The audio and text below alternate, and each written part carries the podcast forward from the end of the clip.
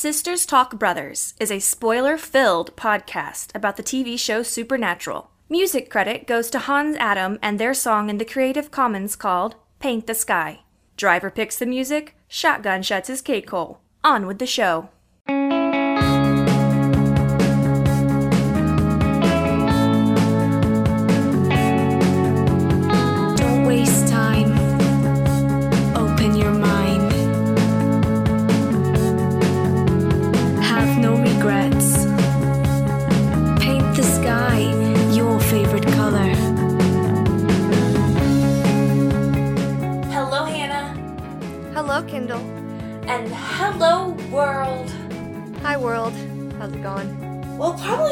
Good because we definitely missed a week. Yeah, there's that.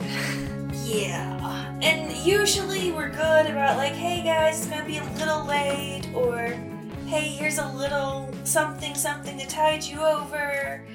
And no. No. None of that. Um, and I take the blame, mostly.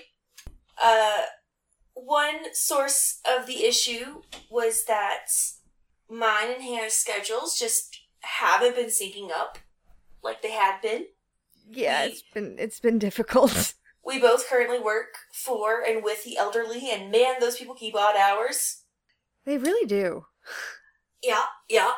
Uh, and then it just so happened that like the days that I would be posting and everything were like all of my busiest days, and I didn't get a break until yesterday. And at that point, I was like, and I collapse. I am tired.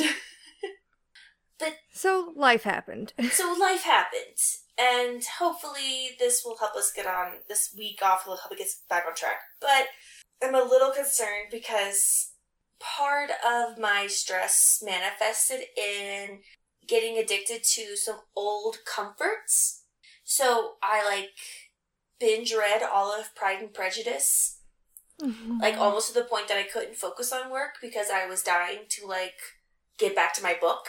You know, a book that I have Mhm. read five million times minimum. Uh, but then yesterday, a, a need, a craving hit me that I just haven't quite yet satiated after 48 hours, but I feel it's coming to an end. I feel I'm about to be satiated. But Hannah, I couldn't binge psych enough. Yeah?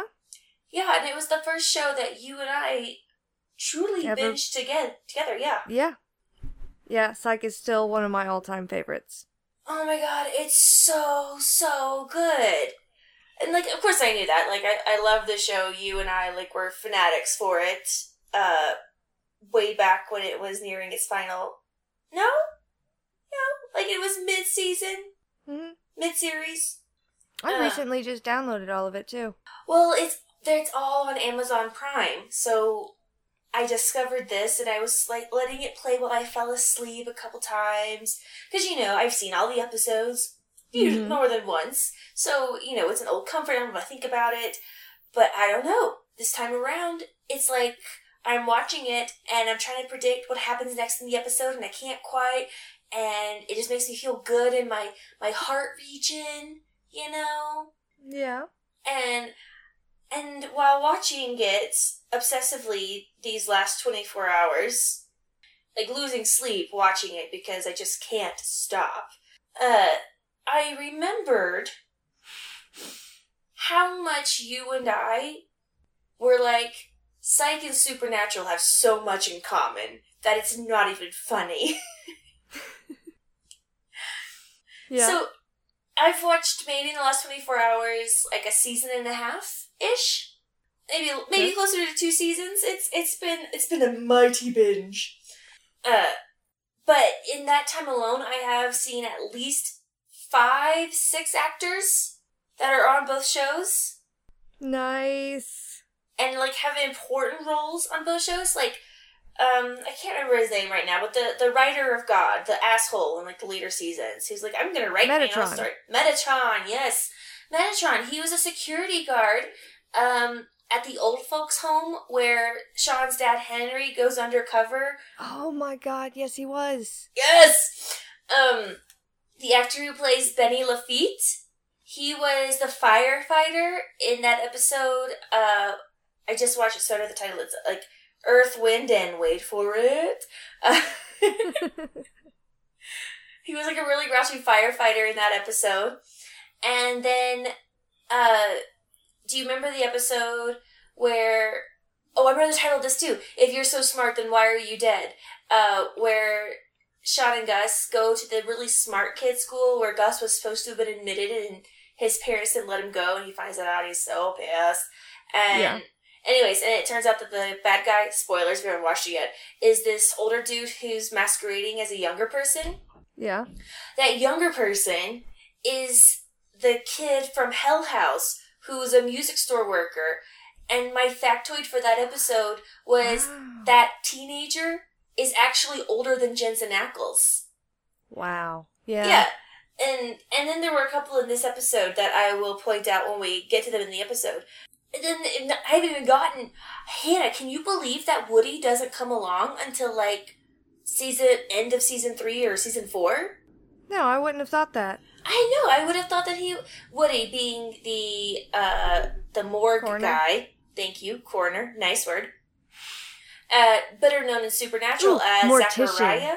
Mortician. Yes, Zachariah. Yes, I remember like you and I had whiplash watching those episodes because we were like, "But wait, you're Woody." And the, and the thing and the thing was is that like Psych and Supernatural were on at the same time, so These actors just hap- hopping back and forth. yeah, and you would be we would be watching both shows going back and forth and be like, "Wait, you were so evil here, and you're so kooky here." so fun. So that that is what I have um, been doing with my two days off. I apologize. I know that there are better ways to spend my time, but sometimes the heart and soul. Sometimes just, you just gotta binge watch your favorite shows. Sometimes you just gotta binge watch your favorite shows. And, you know, just stare at the laundry in the corner and say, maybe it will fold itself if I wish hard enough. maybe, maybe. Maybe. Um, so I totally like surprised you with that intro. It was just that I have literally been doing nothing but psych, sleeping, and like eating and drinking for the last two days. And so it came time to think of what should we talk about, Let's talk about what I've been doing the last two days. I've been watching Psych. Just wanted But to it- share that with you guys. but it has to do with supernatural. It does have to do with Supernatural, and I love you for that. And I Eh. love Psych. It's a great show. I I fault you not. Mm. All right, quick best episode of Psych. I really liked the episode. There was a two part, I think, with the Yin Yang. I Ah. really liked those. Oh, with the lady from the best, Breakfast Club. best. The one where he saves Julia when she's tied to that chair. Oh, I, that that episode. so good. When it comes to like the serial uh, criminals, the the French artist guy that's played by the Princess Bride, dude, Cary Elwes. Yes. He's my favorite. Yeah. Can we can we gush about Supernatural I- now? Okay, I was thinking though that maybe at some point we should do like a little side series of Psych, a Psych side series. But the, I think the best episode is the one where Shawn is kidnapped in the trunk of the car, and Oh everybody yeah. Yeah, that's a great episode. All right, okay, psych, sploosh over. I guess let's get back to a far more serious show. Some most of the time. Sometimes. Just like we are, I guess, a serious show that sometimes has comedic moments, mostly on my part, because you don't know how to take a joke. I don't. I don't. And I I take this show so seriously. I cry over it. I don't think I've cried once over spinning. Uh, I have. Not Yeah. not like I did when I had my total breakdown over it, but I, I've teared up. It makes me tear up occasionally. It's a good show. Oh, Demetia. All right, well, that is still like five years away from us. So let's get into season two, episode 10 Hunted.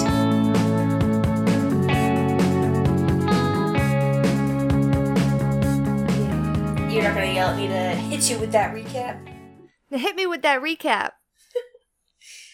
So again, we have like the whole the hunting business, the saving things, blah blah blah. Season one shots, meh. And then we had we had baby ghost hands and the striga. and the striga. It- no, it was uh, technically a strigu, right? Strigu. Yes, that was a strig with a penis. Oh God, Kendall. And then we get all the scenes of like Sam angsting about his psychic powers and how Marble Eyes has a plan and Sean has a secret and and and and. And you know what I thought this whole time of this recap? All What? this recap does for us is uh put paint in broad strokes the fact that John and Dean are bald faced liars. Like the both of them. And then Yeah. and then Sam was like, "Oh, we could all be killers. We're we're pushed to it." And oh, yeah, obviously Dean is already a murderer of humans a couple times over at least. I Mhm. mean, there's. I mean, we won't, we can't put Meg directly at his feet, but she's like a halvesies. And then there was the human that Meg's brother was inhabiting. Forgettable then- demon number one. yeah, yeah. And then there was at least the two people that were just infected that they Yeah. and okay, yes, they were infected, but they weren't quite monsters yet. And even if they were monsters, he didn't know that. He just saw people coming at him with a gun or a knife. I, I'm just saying that Dean is basically I'm just saying. I'm just saying he's basically already a killer, and Sam's sitting there over there, sitting over there, going, "Oh my god, what if I'm an evil murderer?" And and like Dean's right there. Last episode, Sam was like, "I don't know if I could trust you to not just kill a person." Like, shit, Sam, why are you angsting about yourself and your brother is right there, like being a homicidal maniac? Dean was the homo and homicidal. I was getting I was getting ready to defend him, but you just derailed me. So here, that's our recap. The recap is that Dean puts the homo and homicidal. Let's continue on to the rest of the episode. Whew. A man named Scott Carey is getting therapy. He talks about getting migraines a year ago, followed by the ability to electrocute things whenever he wants. White Rabbit by Jefferson Airplane plays as he says he tried it on the neighbor's cat and it fried. Ugh. Love this song so fucking much. Yes, this is a beautiful, amazing song. God, like, I really think that the music of Supernatural is what made Supernatural so magic for me. Like, it, Oh, de- it absolutely, defines. and for a lot of people. yeah, it defines Uh, Supernatural. this me. song is perfectly placed here because if you'd never seen this show before, you'd think this guy was crazy. You'd be like, uh huh, you you fried your neighbor's cat. Loony bin. sure, his insides. larger. Insides were hamburger meat. Huh, okay. He doesn't think the doctor believes him, so he offers to shake his hand, but the doctor diverts this by asking why Scott wanted to hurt the cat. But Scott says that the marble eyed man told him to, that Marble Eyes has plans for him. I really love that this cat kid was so ready to Cat kid? m- murder just to prove a point. He's like, "Oh, you I'll don't believe you." me? Here you go. I'll show you." Oh, and by the way, this uh, therapist guy here, Yeah, uh, Dr. George Waxler. yeah, he was in Psych. He played, He's played by Bill Mondy. Yeah, and um, in the Daredevil episode where somebody is sabotaging uh, Dutch the Clutch, his Yeah. axe. Uh, he plays the guy's manager that they suspect for like half a minute. Okay. Yeah. So Um, another psych actor. Just wanted to point it out. Uh, Scott Carey is played by Richard de Klerk, who comes back in season 10 as Kit Verne, possessed by the Khan worm. Khan worm. I would not have recognized him. Wait, there's no a Khan worm episode in season ten. Yeah, I think it's uh Eve's babies. A- Eve's monster babies. Man, I need to go back and Rufus. rewatch Season. we'll get there. we'll We will there. get there. In like four to ten years. Then we see Scott walking to his car when he's approached and attacked from behind by someone with a knife, and Scott gets stabbed to death. Now, obviously, here is when I, knowing that Mr. Gordon Ramsay is going to be in this episode, should have pieced together that this was Gordon killing this kid. Well, I don't But- know, because Gordon wasn't wearing his hunting hat, probably I- because there weren't any trees. Uh, Yeah, I didn't recognize him about the hunting hat, and so it was just like this poor kid's getting killed out of nowhere. Like he was trying to fight Marble Eyes, and he just gets killed. And I mean, granted, the song he gets killed to is very beautiful. And if anybody ever wants to murder me, just please play White Rabbit while you're killing me, and it will be the perfect way to go. But it was just such a shame that this kid, you could tell by his very Tom Hiddleston, Loki want to be appearance that he was tortured. And Yes. You could tell he was not getting sleep.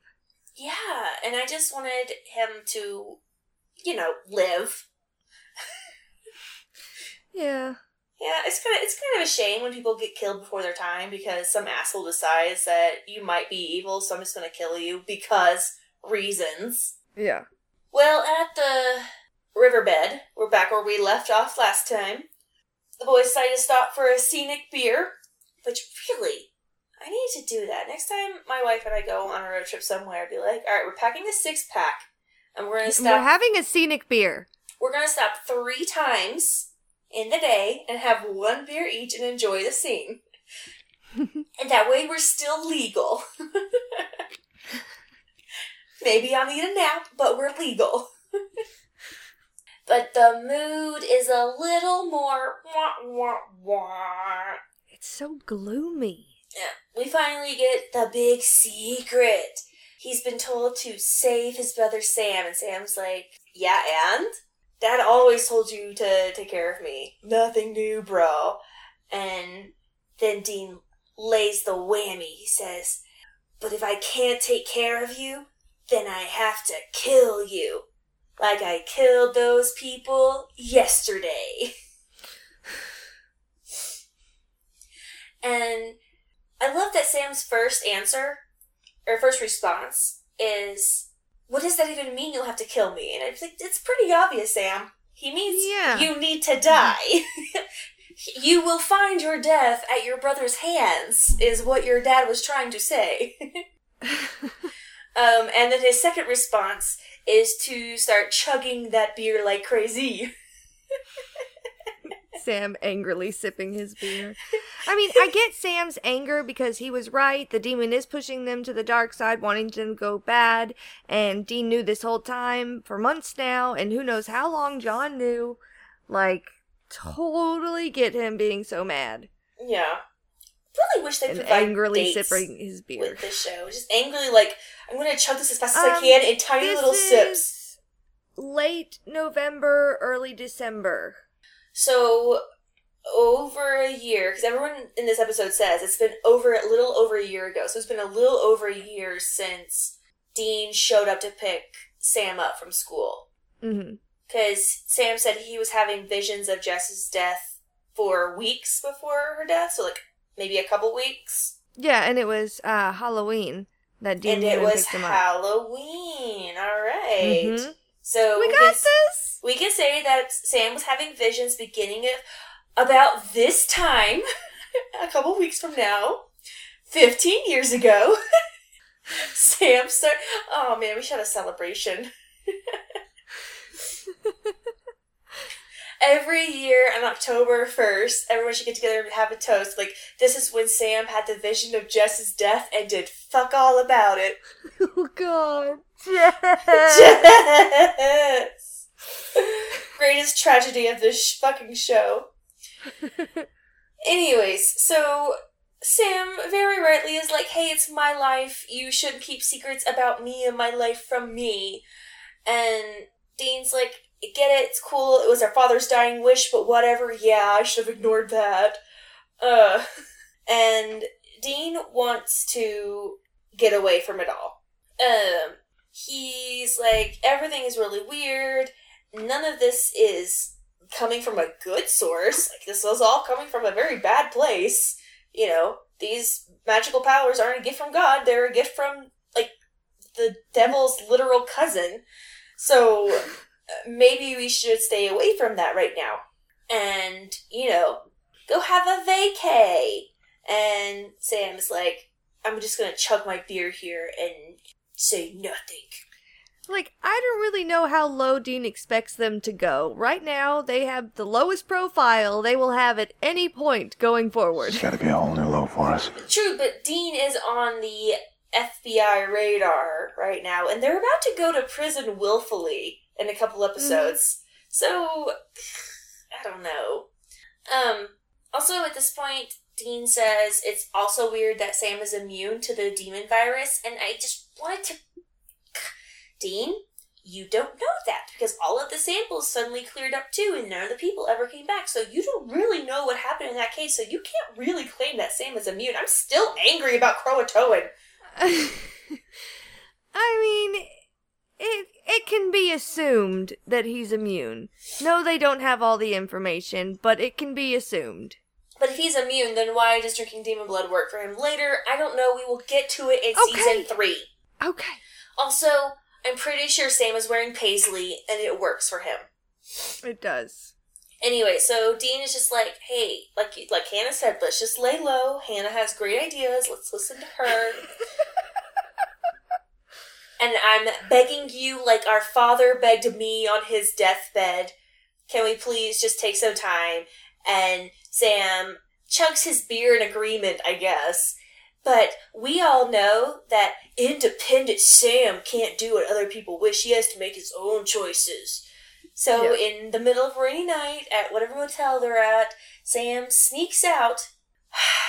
And here's where I have. Oh, oh, Sammy boy, let's just talk about your character growth. Because, Mhm. one, he saw the Impala, and I was like, no, he's going to take the Impala away from Dean. That's so mean. But then, no, he doesn't take the Impala, which would have been within his rights to take. Oh yeah. Then he goes and he steals a fucking car. What? Mr. Moral High Ground out here I stealing know. a car. I, I see you. Sam. I see you. I mean, maybe he is going evil, Hannah. We don't know. I mean, he just stole a car. That's something he would have given shit to his brother to not but a year yeah, ago. all day, all day. I can't believe you stole a car, Dean. God, you're using these fake credit cards. Good, good, Dean. Such an immoral person. You have to save all the people. God. I just wanted to point that out. Sam's becoming he's he's getting off his high horse a little bit. Yeah. We see Sam walking around outside of a rundown looking house, holding a paper with an address on it. He sneaks around, peeking in the front, then going around back, picking the lock and sneaking in. Everything seems empty and quiet, but just then he steps into a tripwire. Boom! Setting off an explosion. He screams, then some blood splatters on the camera lens, and last we see is his smoking shoe. Oh shit, Sam just died. But wait! We get pulled out of a vision. It's not Sam's, though. It's a lady. Ava Wilson, played by Katharine Isabelle. She wakes next to her fiance, Brady. He stirs, but she tells him to go back to sleep. She doesn't, though, as we see her just wide eyed laying down. How the She's fuck did he get a name? He has no role, no lines. His greatest moment in this scene, he, he spends the whole episode in bed. How does he get a name? You know, I, I really don't know. I have thought about it since I took notes, and I don't know where his name even came from. We have entire episodes where a woman's name is not uttered a once. And this fucktard gets a name? Uh, also, by the way, Ava Yeah. is also in Psych. yeah. Uh, she plays a model in an episode I just watched. I don't remember the name of this one, but uh, where the lead designer guy uh, dies via electrocution, and she was all sad because she was having an affair with him. And the whole time I was like, "You look really familiar," but like a quick little like Amazon Prime IMDb scroll didn't show anything until I was watching this episode. And I was like, "Wait, you look really familiar." I have seen you the last 24 hours. oh, and, and apparently, if I continue my binge, I will also see her in a later season in one of the Yin Yang episodes, actually. Oh, nice. Yeah. But since we have just been so wonderfully pulled out of this scene that is a dream, let's get into name Name that that monster. monster. Ah!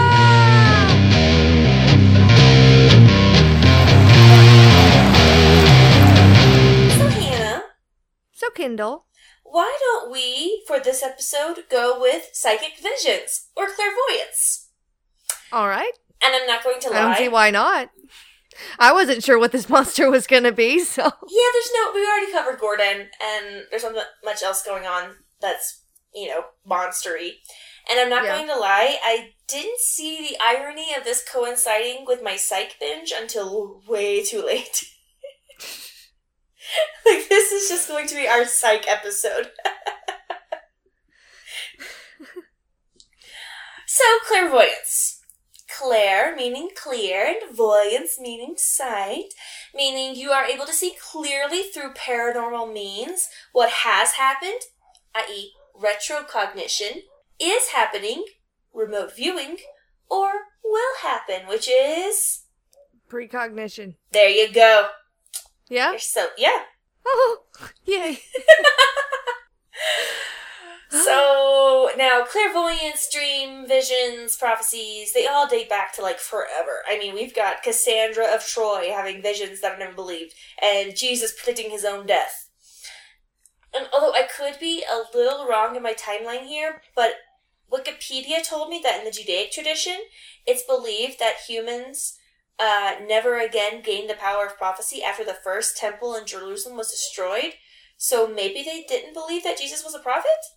Unless Maybe. Jesus unless Jesus was alive before the whole temple thing. Anywho, uh, there was this Jewish philosophist, Maimonides. Maimonides. he describes the 12 stages of, or the 12 levels of prophecy in his work, The Guide for the Perplexed. Which, I like it. I love it, yeah. Which basically takes retrocognition, remote viewing, and precognition down into like very narrow and defined care- categories. So I guess that even if they didn't believe in prophecy anymore, they still couldn't resist the human urge to find a little box for everything to fit into. Yeah. Well, that's all long ago, Hannah. What about these days, right? Right. Now, the Clairvoyance Center of Hawaii feels that everybody has the ability to tap into their psychic powers and energy, but not everyone is so welcoming and generous. So I went to Psychics number four today to get the real scoop on the eight signs you are psychic. Oh, do tell. Yeah, so we're gonna quickly figure out is Sam really psychic? Sign number one colors, lights, or orbs flash in your vision. It's orbing like crazy in here. Thank you, that was exactly what I thought. Maybe when he said it was orbiting like crazy, he was using his psychic perception. Sign number two daydreaming easily. he was having visions during the day. He was. I also just feel like in general, daydreaming is a good skill for both the Winchesters because you can't handle long road trips without a good imagination, right? Right. Right. Sign number three. You're a great puzzle solver. Hannah, Oh, he is. Hannah, it's not Stanford, it's clairvoyance. We said so early on that his mad skills with Stanford were because of the demon blood. Yes. Man, if it weren't for the demon blood, the whole time. Yeah, if it weren't for the demon blood, he would have gone to the University of Kansas. Not to dog on University of Kansas, but it's not Ivy League, I don't think. All right, sign number four. Your sense of direction is on point. Now, we have seen more than once that Sam is the one in charge of the map and directions in the car. Yes. Yes, he always has the map. Mm-hmm. I mean, maybe he's got the new VZ Navigator to help, but Sign number five, you'll like this one because this is such a rare thing to find in people, and I think it applies to Sam. Sign number five, you appreciate the beauty in life. oh, he does. Too perfect for this world. Okay. Just clip that, please. No, I'm not gonna go find that and clip it. Yours is enough. Okay. But but yes, Sam, when he's not on a raging warpath of revenge, is happy to sit back and enjoy the quiet moments. Just I don't want to explain my joke to you, Hannah, but okay, fine. Sign number six.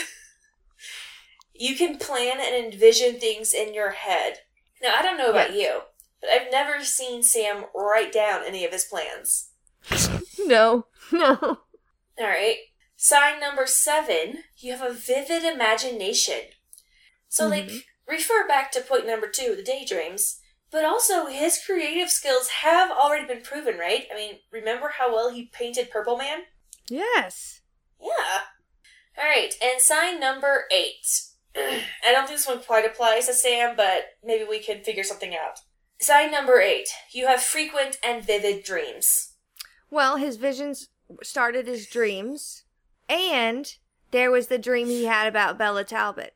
That was vivid. You suck so hard, Hannah. I'm sorry? The joke being. Never mind. Never mind. Do we think Sam is psychic? Yes. Yes. Yes, we do. And thus concludes our section called Name Name that That monster. Monster.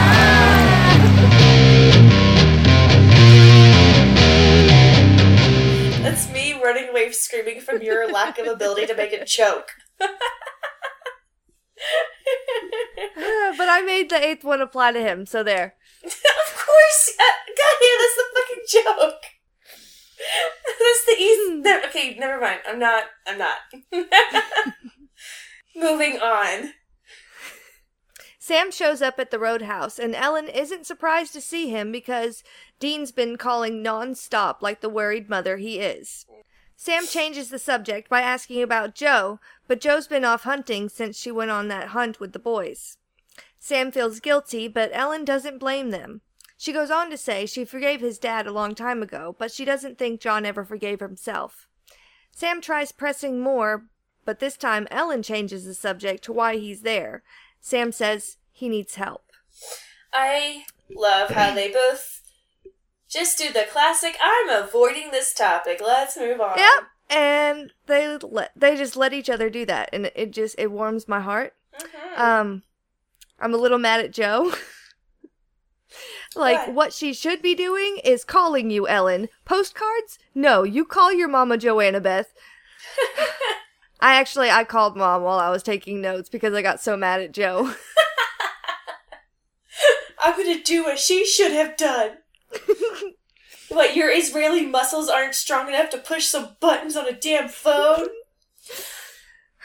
I just, I did enjoy in the scene how Ellen is so clearly the more emotionally and mentally stable person on the whole show. But also, they set up this whole huge drama about the secret of what happens to Jo's dad and how the Winchesters caused it, and in haven't talked about it since, and then in one line Nope. just sweep it all on the table. And I'm just like, what? Then why even bring it up? then why? Then Why? why? Why even make this a point of topic if you're not going to ever explore it? Ugh. Yep, I got I got mad about that. Anyways, let's move on. Sam needs help. What does he need help with? Well, before we get to that, it's time for Hannah's deleted scene special. Ash is putting his moves on a lady playing pool. Says he wants to take her to a Waffle House, or better yet, an Olive Garden. But she'll have to drive on account of him not having a license. She tells him that she's decided she's gay. He pushes a little more, but Sam and Ellen walk up, and Ash accuses Sam of cock blocking.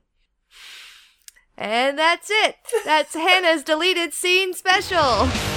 Yay! Yay! Uh, Ash wants to know what he's looking Wait, for. wait, wait, wait, wait, wait. We're not even, we're not gonna ruminate on that at all. Let's ruminate. Let's Um, ruminate. Okay, one. Let's discuss Waffle House versus Olive Garden.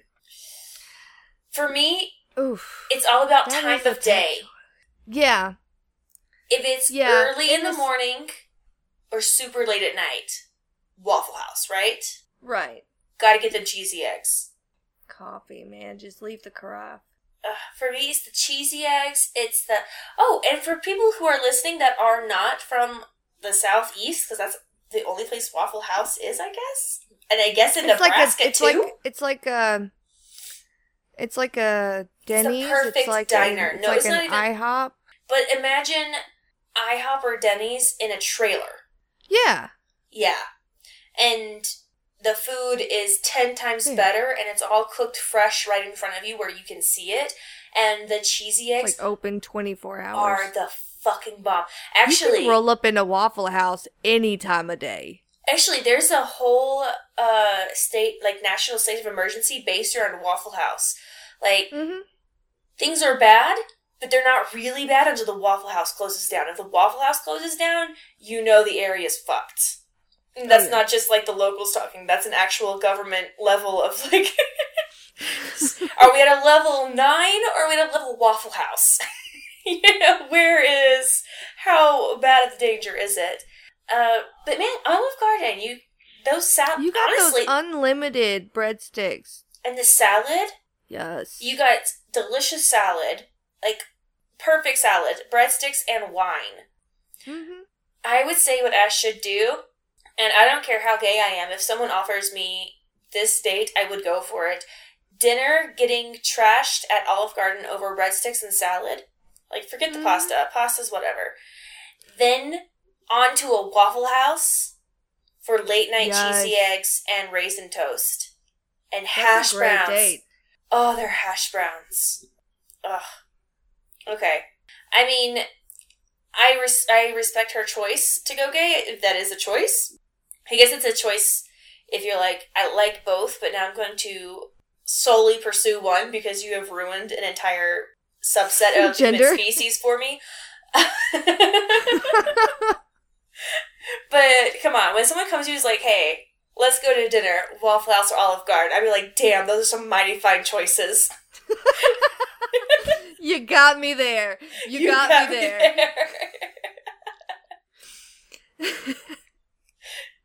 Ash wants to know what he's looking for, and Sam says other people like him.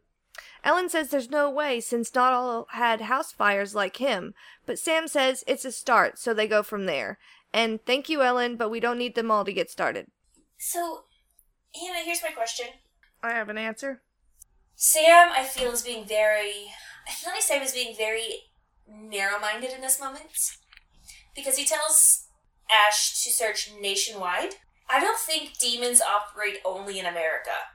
And later, True, but he has the best access to America. okay, I'm just saying with such narrow. this is where I can be effectual. You can say like find me nationwide, and then if you can look international because we see later that the apocalypse affects the whole planet. Not that the Winchesters mm-hmm. ever give a fuck about helping anybody outside of the continental U.S. When the fuck do they ever go to Hawaii or Puerto Rico or Alaska? They did go to Ireland once. What?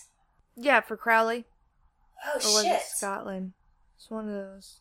So we have exactly one international episode, and that was They via go demon. international in the Fick Redemption Road. Okay, yes, once again, vetting.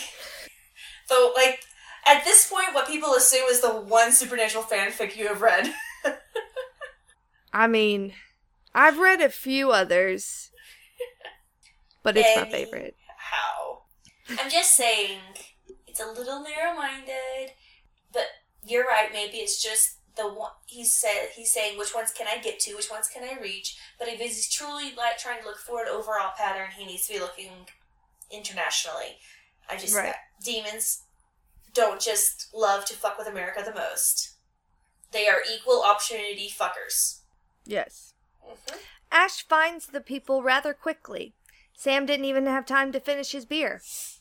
Four people in total Sam, Max, Andy, and our man from therapy, Scott Carey.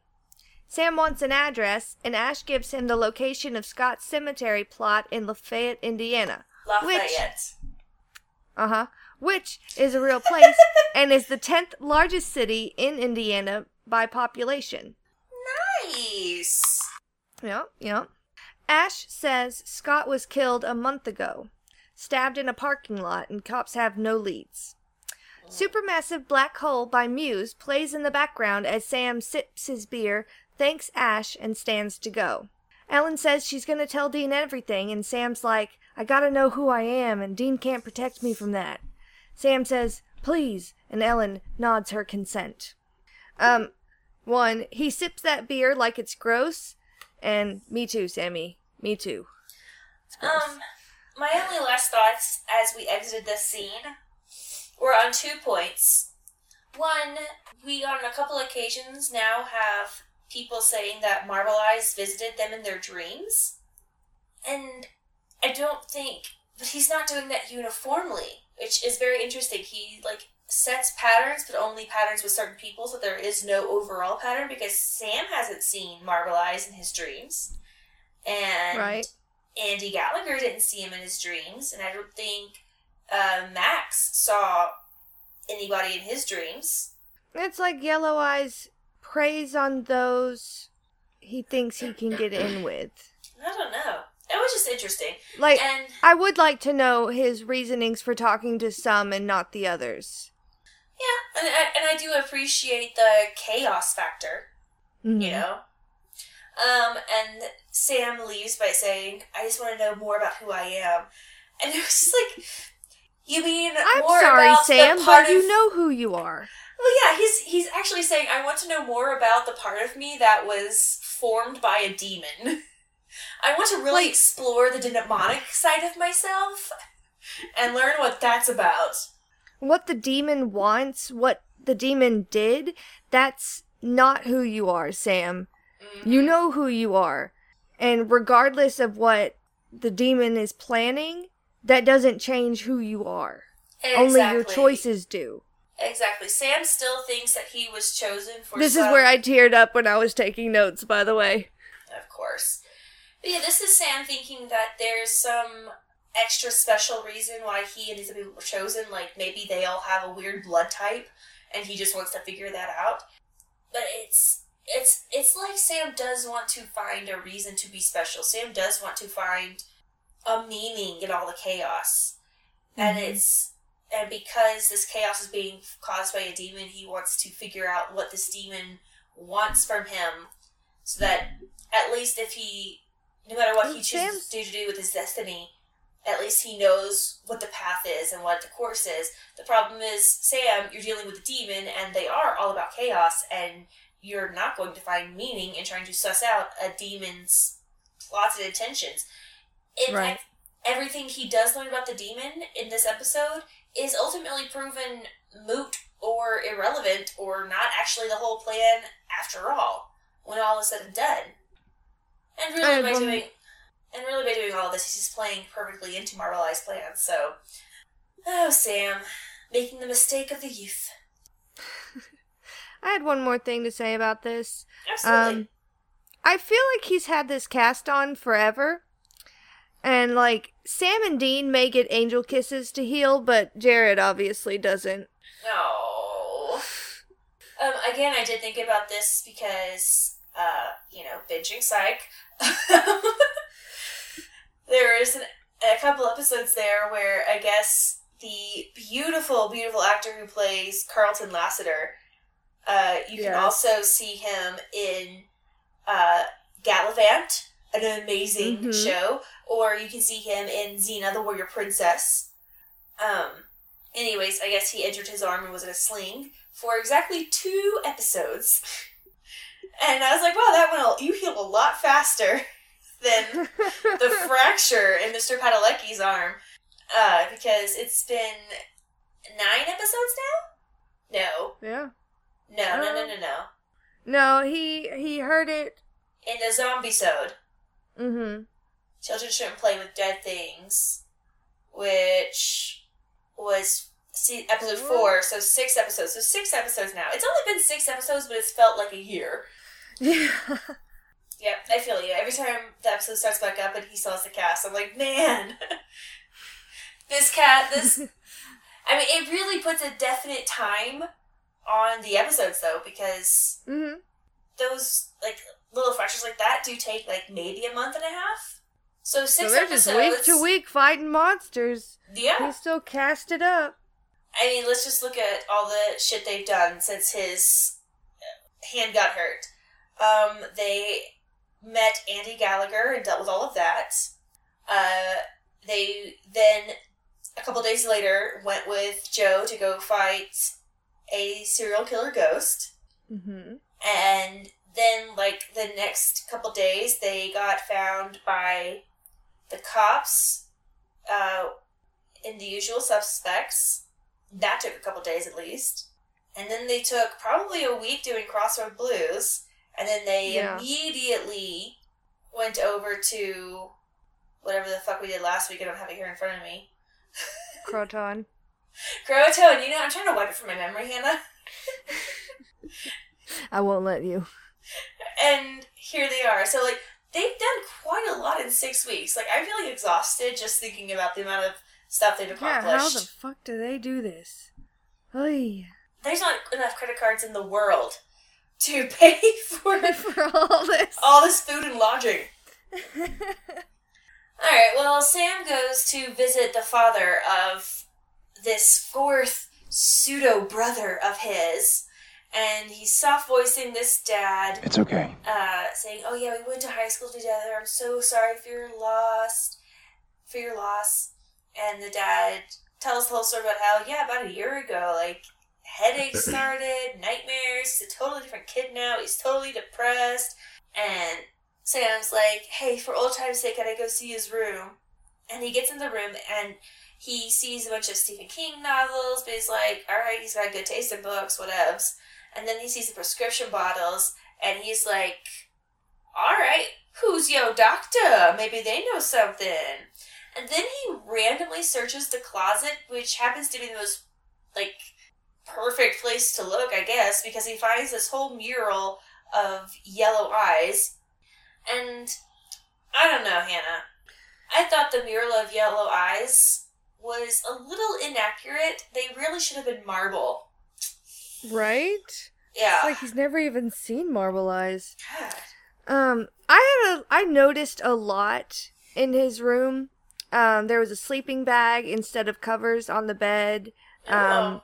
Some of the novels that he had were interesting. There was a dart game, trophies, a skateboard, and the prescription bottles. Uh, one of them was Klonopin, um, Mhm. which is used to treat seizures. And the last thing I noticed was like the bottle of Klonopins was a tiny bottle, and next to it was this huge bottle. And Sam's looking at the Klonopins and then grabs the biggest bottle. And I was like, why would you grab the biggest bottle there when it's not even the one you were looking at? Because and it it has just the frustrated biggest. me. It has the biggest label, Hannah, and Sam hasn't gone for an eye checkup in a while. And Oh, there was a Trivial Sam- Pursuit in the top of the closet. That's why Sam misses his shots so much. He needs glasses. Sam hasn't gotten his can't even eyeballs see. checked. Oh my gosh, and that's why he so rarely drives the Impala. Mhm. Oh my gosh, Hannah, this whole time Sam has needed glasses. It makes so much sense. It Oh. does. Oh, and and in season fourteen, when uh Sam and Dean fuck with the timescape by accidentally wishing John back to life or whatever, and we see Sam giving a TED talk and he's wearing fucking glasses. Yes. Kale, am I right?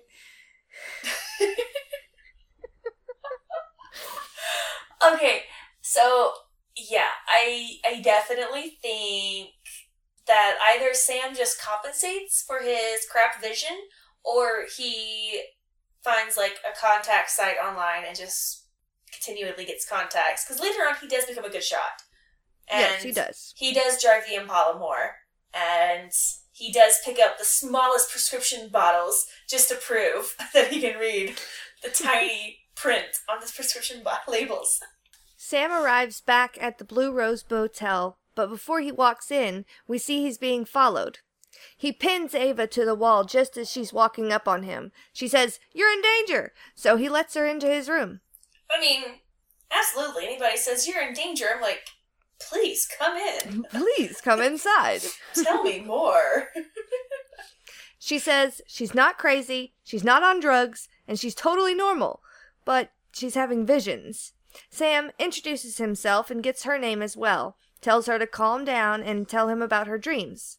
And it's pretty much the same story headaches, then powers a year ago. She didn't think anything about it until a month ago when she saw Scott get killed, then found out he really died. She says that she had another dream last night, but this time about Sam. Not sexy dreams, but deadly dreams. Sam says, You must be one of us psychic kids. And she's like, Okay, you're crazy. One of us. One of us one us. of us. Sam, Sam- asks if her mom died in a house fire, and she's like, No, lol, my mom's in Florida. And Sam is disappointed. Sam is so ready to form a psychic kid club. Like he's got the patches already designed in his pre in his head because Yes. he's psychic, and he's got like the imagination. club. Uh-huh. Yeah, his vivid imagination. He's got a club motto all set up, and they're all gonna be best friends. it's gonna be like a more fun version of AA. He's so Yeah. excited. yeah, the second she's like, "No, my mom's totally alive," he's like, "Damn it!" She's like, Yeah, what the fuck? fuck? "Oh, love it."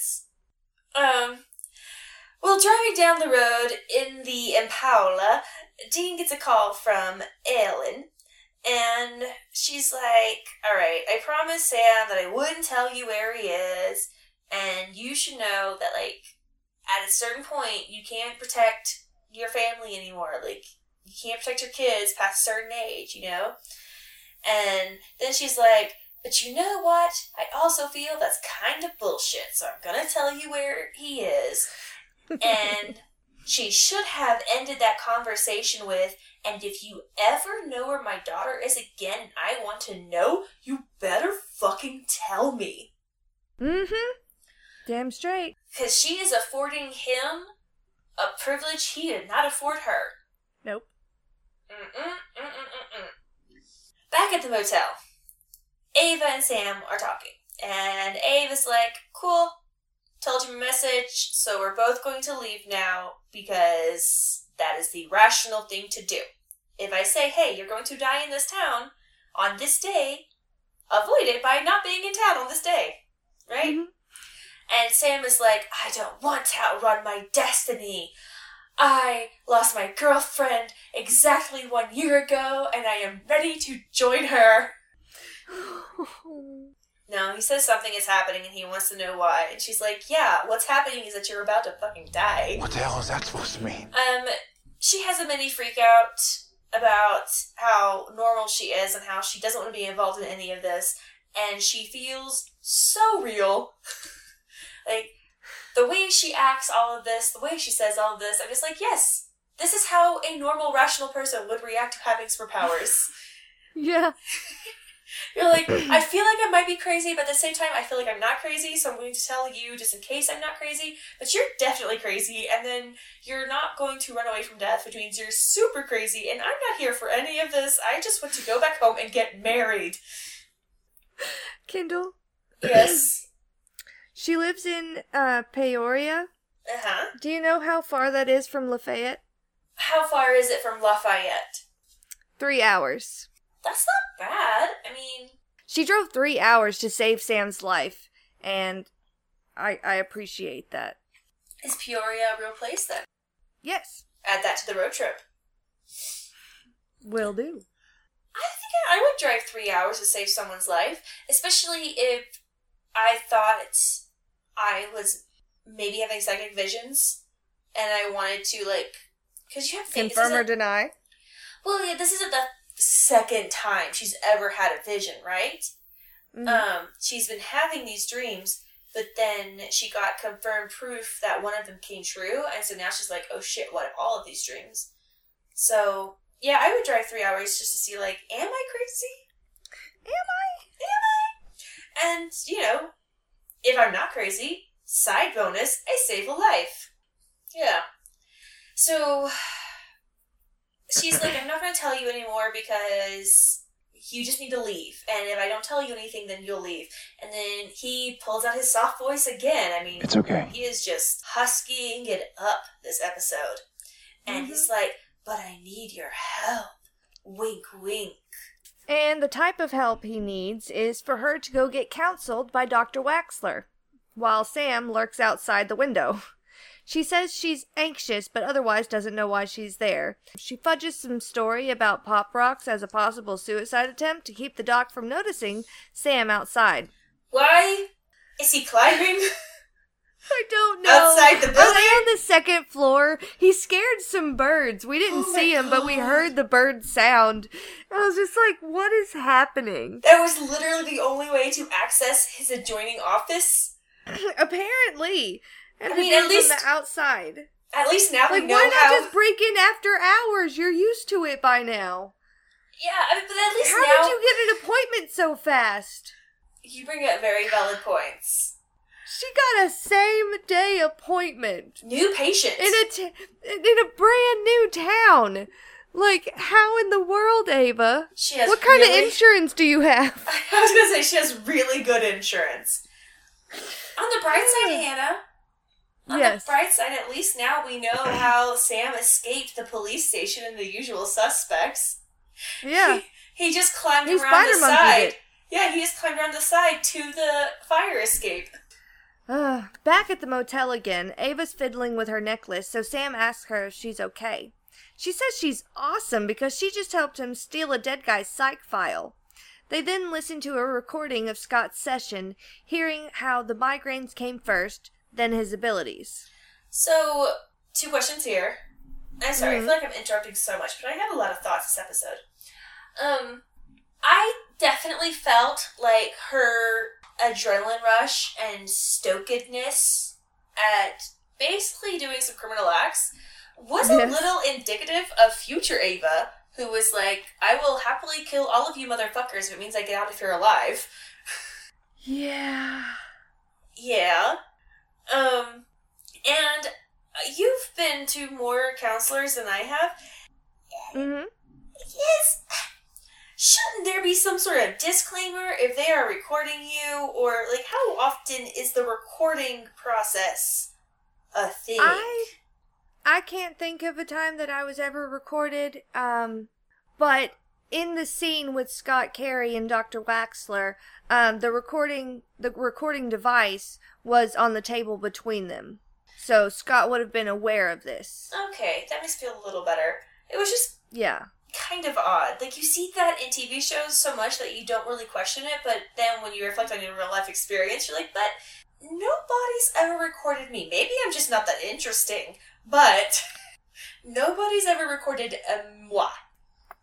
Maybe next time Yeah, no, I as go far in, as I know it hasn't happened. So I feel like next time I go in, I'm gonna be like, I feel like you should record this. I mean, this for is pr- posterity. this is primo Kendall content that you're not to get anywhere else. yes. You can sell this shit after my death, okay? like, Outside, we see Dean roll up in the Impala saying he's glad Sam's okay and overjoyed seeing Sam's with a woman. how did Sam not recognize the sound of the Impala's engine rolling up? Uh, because the recording of Scott is playing so loud. I don't know. Continuity error. These writers don't give a fuck. Dean looks like he's just gonna sit there and watch, and I'm like, you're a pervert. He loves watching Sam get it on. Uh, Stop it. But so he gross. also, I mean, maybe this is where like Dean just has this fascination with Sam, and this is where Sam's like bathroom problem started, and Uh, he's lucky that. Oh shit! I feel like most times when we see Sam kiss a woman, Dean's watching. God. Okay, Providence, Pro, Pro, Yeah. Provenance. Uh, he kisses while Dean is watching. He kisses Werewolf Lady when Dean is watching. hmm Who else does he kiss? Um, he definitely kisses Becky at their wedding when Dean is watching. yeah. Um, All right, you know we'll what? keep an eye out. You know what? I think Ruby ruby ruby might be his first Dean. Ruby and Jess. Ruby and Jess were his only two Dean and Absentia relationships, and they were his Yeah. two best relationships. I mean, honestly, yeah. and with Amelia, Dean wasn't present either. Dean is That was also a good relationship. Dean is Sam's relationship killer. Because he likes to watch and it ruins it for Sam. Like, yeah, un- it just it really kills the mood, my man. Unlike the peeing and pooping issue where it helps, when it comes to boning down, it's a detriment. yeah, yeah. Gross. Uh, Sam and Ava hear Scott on the Hannah. recording. Hannah, I'm only following where the canon leads me, okay? I'm, I I'm, and I understand. I'm only making natural conclusions. Sam and Ava hear Scott on the recording talk about Marble Eyes and his plan that there is a war coming and people like him are the soldiers.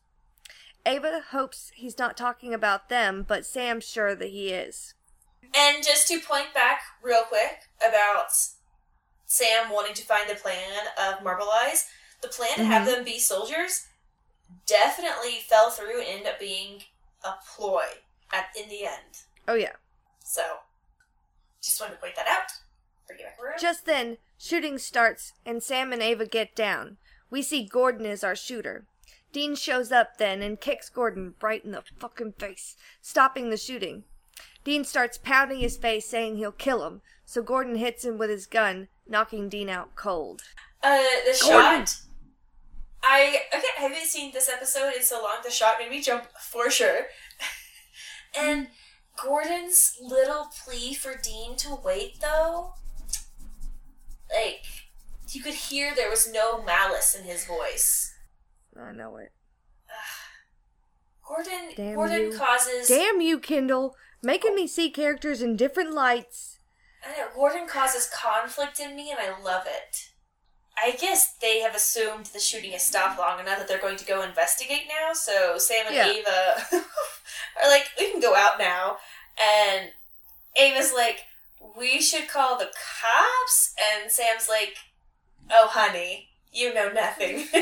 Honey. oh, honey. and then he finds a bullet on the roof, and he's like, "Oh, this is a bloody, bloody, bloody, bloody, blah." And Ava's like, "Um, um, son, how how you mm, how you know so much about them guns?"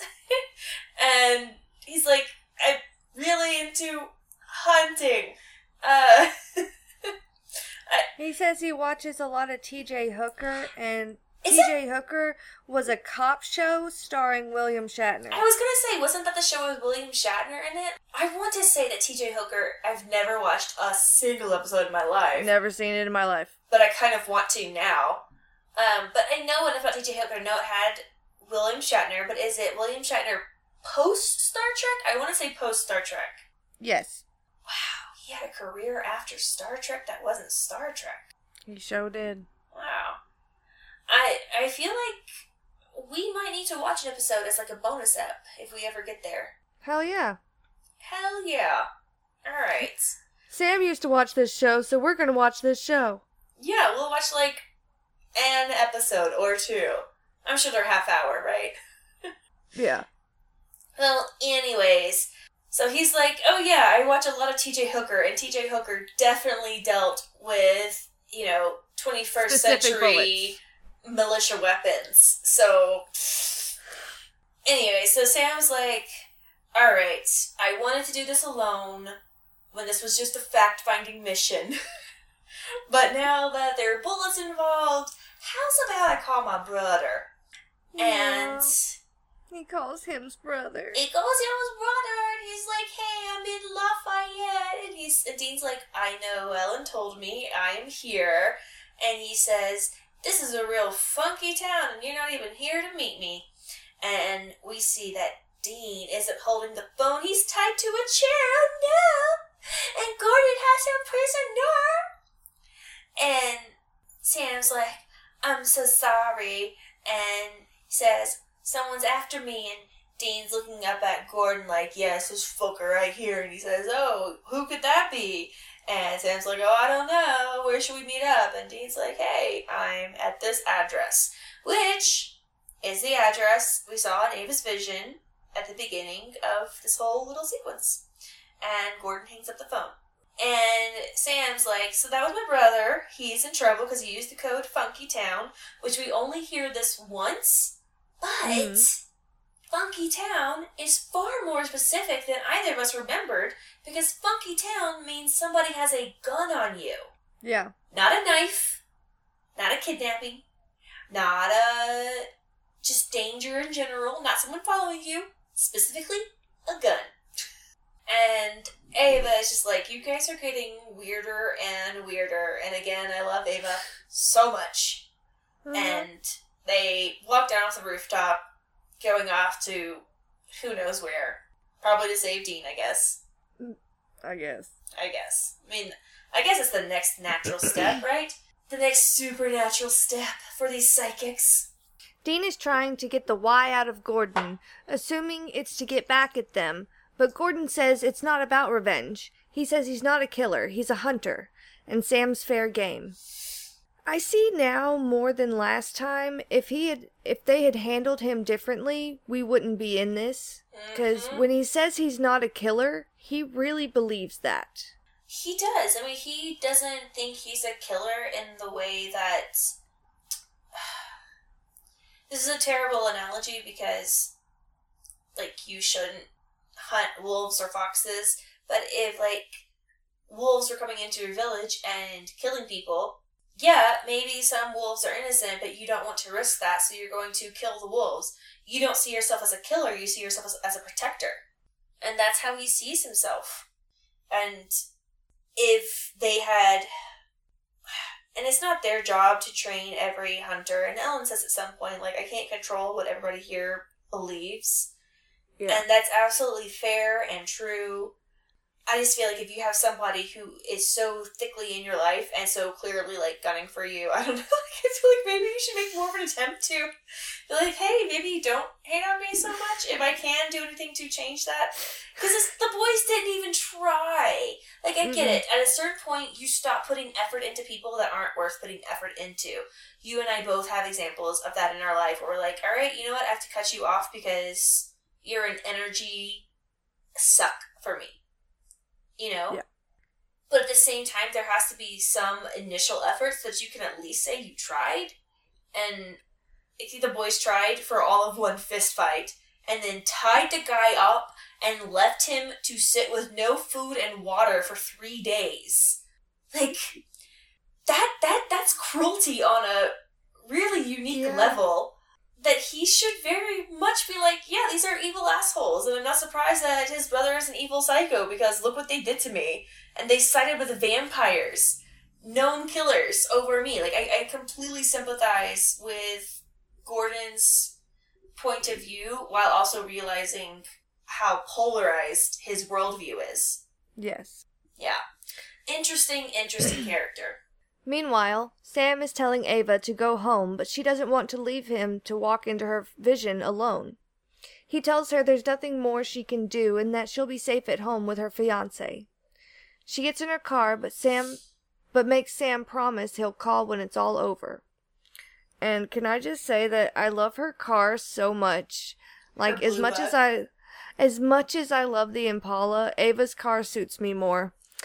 You know what it reminded me of? What?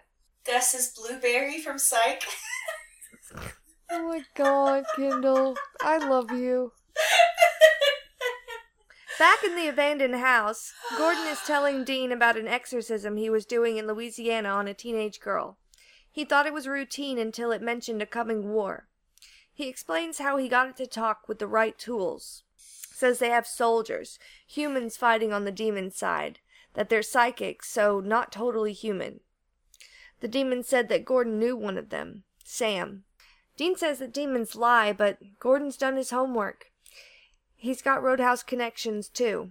Gordon then confesses to killing Scott Carey, saying that they'll all turn. Dean says Sam isn't stupid enough to fall for this trap, but Gordon knows Dean warned him somehow. So Gordon explains his master plan of the tripwire and a second tripwire, then apologizing for having to do this at all. No, at the end of the day, no matter how you feel about Gordon, whether I it's mean, you're- complicated or positive or negative, you have to admire what a great hunter he is. He's mm-hmm. so careful, he's so thorough, he does not ever underestimate his prey. I mean, when you think about it, he didn't underestimate Sam in the knowledge he had of Sam. He couldn't have predicted like That he had another psychic helping him. or that Sam would go outside the box like that in the end because Dean didn't expect that either. You know? Mm-mm. Um but other than that, like yeah, Sam was set up to die and he would have died if it hadn't been for that psychic giving him a leg up. Um I mean, I I still I still don't like Gordon, but I can s- watching it with a critical eye like I am, I can see now how he could have been redeemable. and I always find that so much more interesting than characters who just stay bad. Mhm. Um, like I really enjoy. I mean, you gotta think that's one of the reasons why I love Xena, the warrior princess, so much. That's why we love Zuko from Avatar so much. Um, that's why I love Draco Malfoy so much. Like those those characters who begin Grow so and dark change and become better. and become better, but don't become perfect. They still have those dark sides, that dark tendency that they struggle with. I don't know. I just find that so much more fascinating and interesting. And I don't think we have a lot of that in Supernatural, except for the boys struggling with their own inner darkness. You know? I, mean, I Um, guess Crowley would be an example. Yeah, I was gonna say. I mean, never in Sam and Dean's eyes, but for the fans, Crowley, yes, and yes, uh, Rowena. Mhm. And they are some of the fan favorites. I like. Gabriel a bit, a couple of times. Gabriel never really gave a fuck one way or the other. Yeah. Um, Um, and my other two thoughts actually I had so many thoughts in this scene, I'm sorry. Um, one, Dean wondering what kind of connections Gordon has that he was able to find Sam so much faster than he was. I mean, yeah. That's I mean, he didn't say he had the same Roadhouse connections. no, but whoever he has in the roadhouse that Dean doesn't, because Dean has Ellen, the one running it, and you would think she'd be the eyes and the ears of the place, but I don't know. Um, I mean, we don't get enough of the Roadhouse to really know how it all plays out there.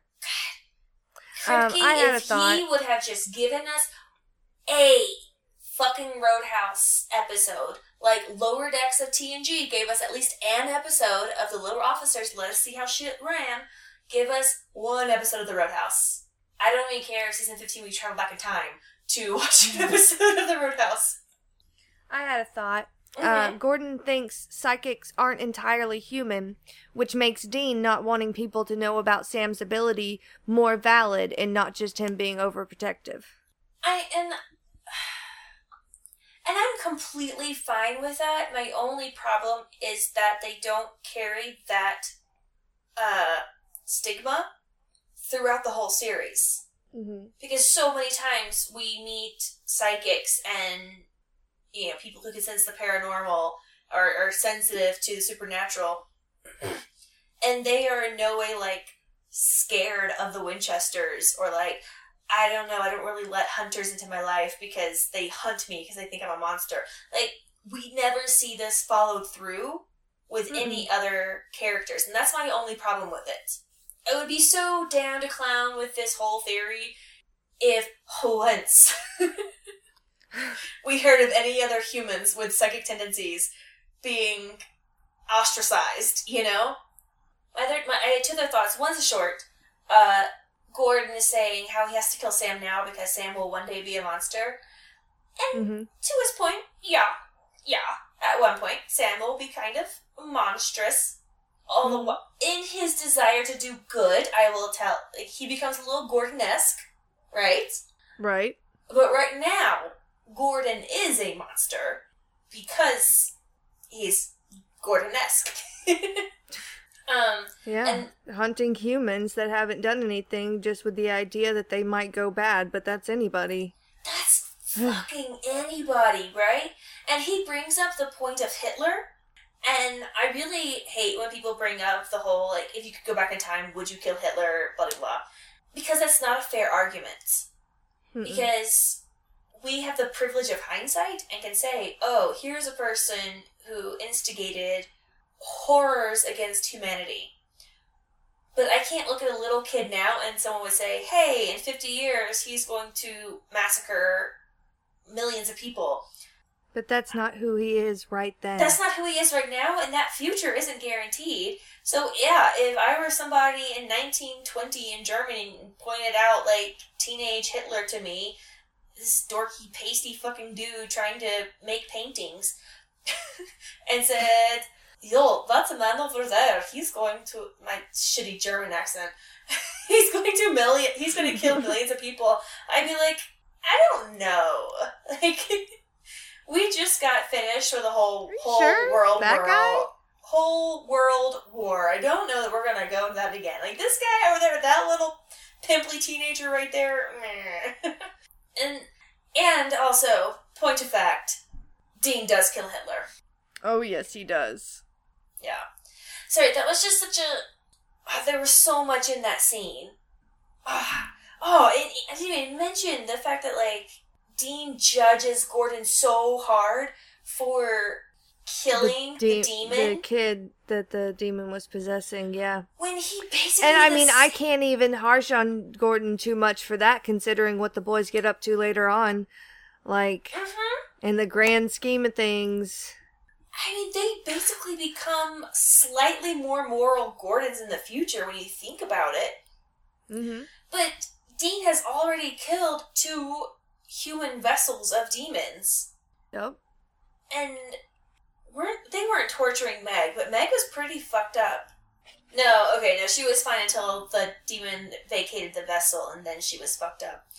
But Oh, yeah. still, Because the demon wasn't holding her together anymore. but Dean judged him so hard, and I just feel like, Dean, you've already killed so many humans right now. like your rap sheet Mhm. of humans, like. And I'm counting the Croatoan people because they weren't technically monsters or demons. They were just sick humans, you know? Demonically sick. Still, I'm just saying. I'm just saying. Dean was the homo I got- I homicidal. Thank you. All right. Well, let's continue on. Let's talk some more about Gordon. So, Gordon, I think in talking to Dean and Dean saying, "Well, he'll see the tripwire," and Gordon was like, "Shit, he will." Well, I put up a second second tripwire. And so then after he's done talking to Dean, he goes and lays out the second tripwire. He's like, "Shit, yeah, that's that's way smarter. Two tripwires are always better than one." I got a second tripwire just in case. Just in case. I'm surprised he was like, and you know what? We'll do a fucking third. You We're gonna tripwire this whole building. you know what? Get it's gonna be like a fucking spider web through here. I dare you. Uh oh, and so I jumped ahead. This is where Gordon brings up that yeah, Sam might be good, but he'll be a monster one day, and the whole Hitler shit. I'm so sorry. I was just so excited to talk about all of this. Um, but he's very surprised that Dean's not on his side because again, they had like that tete-a-tete where they were like all simpatico, and Dean's like, I am with you on everything except when it comes to my brother. My brother is on this pedestal that he shall never come down from. Never. Never. Even when he is high on all of Ruby's damn demon blood. Um, even when he's drinking about a gallon, he is still a precious little baby boy who can do no wrong. Where's the Where's the clip from Parks and Rec where the girl's like, "I've never done anything wrong." He's like, "I know this and I love you." that is Sam the Dean so much. Anyways, speaking of simpatico, uh, Gordon gags Dean, and he's like, "I totally get where you're coming at. He's your brother. I lost my sister. I get it. However." What about your dad? What would your dad have done? WWJD. What would John do? and and the answer is that I don't think John would have killed Sam. I really don't. When push came to shove, Sam was always his favorite, and we saw that he gave up his soul for Dean, who was not his favorite. So, Yeah. no, I don't think John could have either, but he also has no idea how things are going to play out, and that's why he dropped that for Dean as a kind of just in case. Like, if you really think you have to.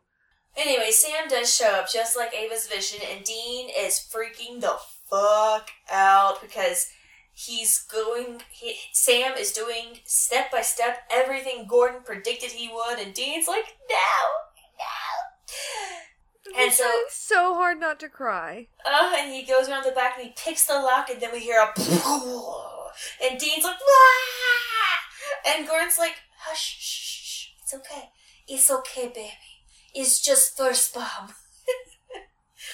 Wait for a second bomb. Have I ever told you my "It's okay, baby" story? You'll have to.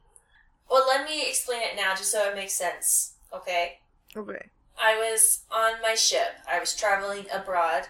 I was at the first stop in Puerto Rico. I was about to go see the bioluminescent bays in Puerto Rico. It was going to be gorgeous and amazing and lovely. And so I was super excited for this trip, and I needed to be the first one in line to get my dinner. And so I'm going through the buffet line, and I'm getting potato soup because who doesn't fucking love some good potato soup? Am I right? Yeah. And granted, this is on a ship, right?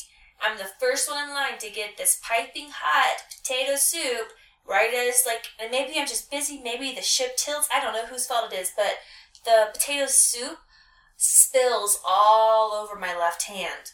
Oof. And I'm like, oh, hot, hot, hot. And so I grab a napkin and I go to wipe the potato soup off my hand, and my skin sloughs off with it. oh no. Yeah. And like I had read in fanfic before how toothaches, earaches, and burns were the worst pains of your life. And I can usually tolerate pain. Like I'm not a person who's like when I'm in pain I'm going to cry about it, you know, right? Mm-hmm. Uncontrollable sobbing. like I, I can even have phantom pains to it in my hand even now. It was so terrible. So I get down to the doctor's office on the ship and I'm sobbing, I'm cradling my hand, and I'm thinking like uh, the, the trip to the bio fucking luminescent base is totally left now. I've missed it and ow, ow, ow, ow, ow.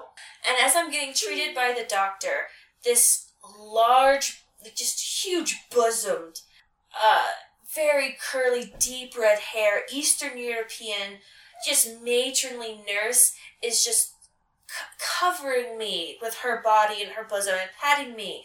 And as I'm sitting there crying, weeping, as my skin is just red and raw, she says, It's okay, baby.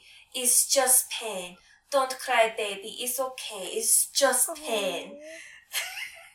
And I just oh remember being just incredulous, and thinking, it's not fucking just pain. This is more than pain. This is my once in a lifetime trip around the world, and at the very first fucking step, Oh. I and the rest of my trip, like I was restricted in what I could and couldn't do because my You were injured. I was so injured, like my hand couldn't be in sunlight, and we were in the southern hemisphere of the planet in their summertime when everyone's going out to the beach and like sunbathing. I'm like, let me wrap up my hand.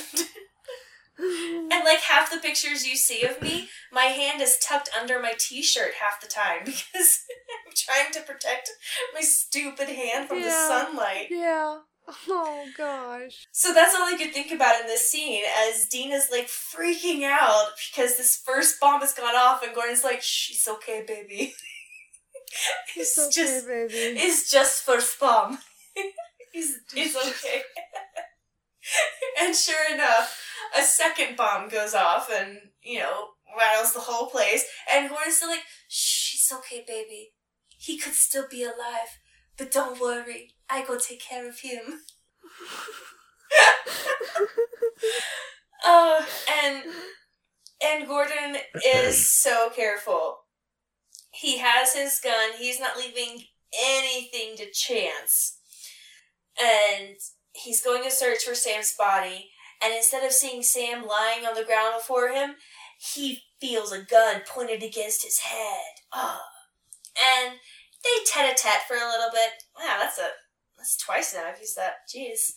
Um and Sam's like, I wouldn't be so sure that I wouldn't kill you because I fucking hate you right now. And Gordon's like, Yeah, do it. I knew you were a killer. Ugh. And again, he kind of proves that Sam still has so much to learn because, as Dean has shown us, and now as Gordon has shown us, do not put a gun directly up against a person because that just gives them an opportunity to grab it away from you very quickly and efficiently. As we see here, as Sam begins to get the shit beat out of him. But then, uh, Sam uses his psychic powers and is like, ooh, I'm about to get stabbed. I'm about to get stabbed. Oh my god. Oh. um, wrestles it away and knocks him out with his gun. I mean, there's a whole tense moment there. Where Gordon's like, just kill me, just shoot me, prove that I'm right. And I'm like, Gordon, dude, that is like the ultimate way to have someone not prove that you're right. Is to say, prove that I'm right. Like, I will do anything in the world to prove that I'm right and you're not.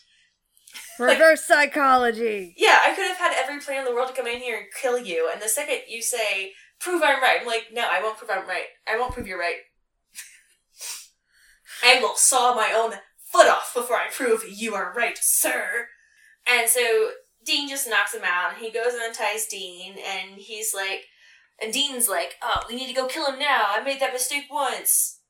And I'm just like, Dean, stop being a murderer. And Sam's like, it's okay, I got it taken care of.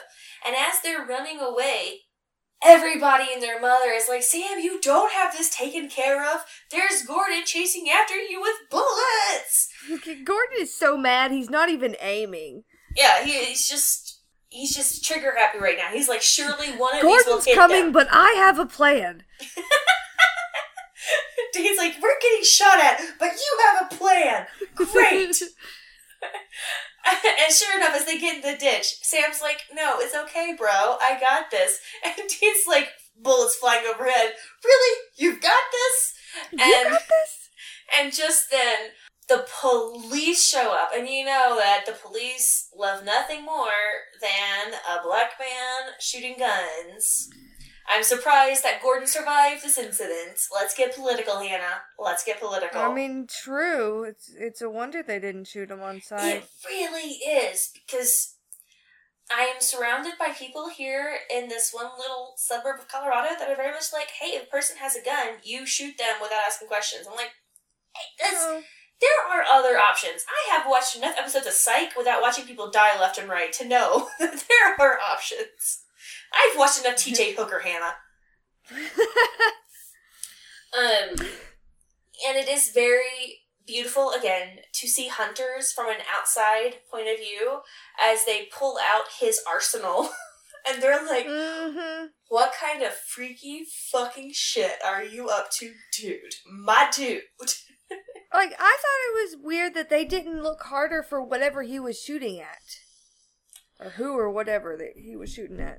Like Ah, that's a good they point. just focus on him, but then they they're not concerned with whatever he was shooting at. All right, let's let's see if we can logic this. Um, they were. It was dark, ish, getting Mhm. dark, so hard to find people. They did have a man firing weapons. They had a house to secure. There was maybe four cop cars. We're talking eight people tops. Mm-hmm. All right. I, I think really there's only. I think I saw two on one side, one on the other. I can't really remember.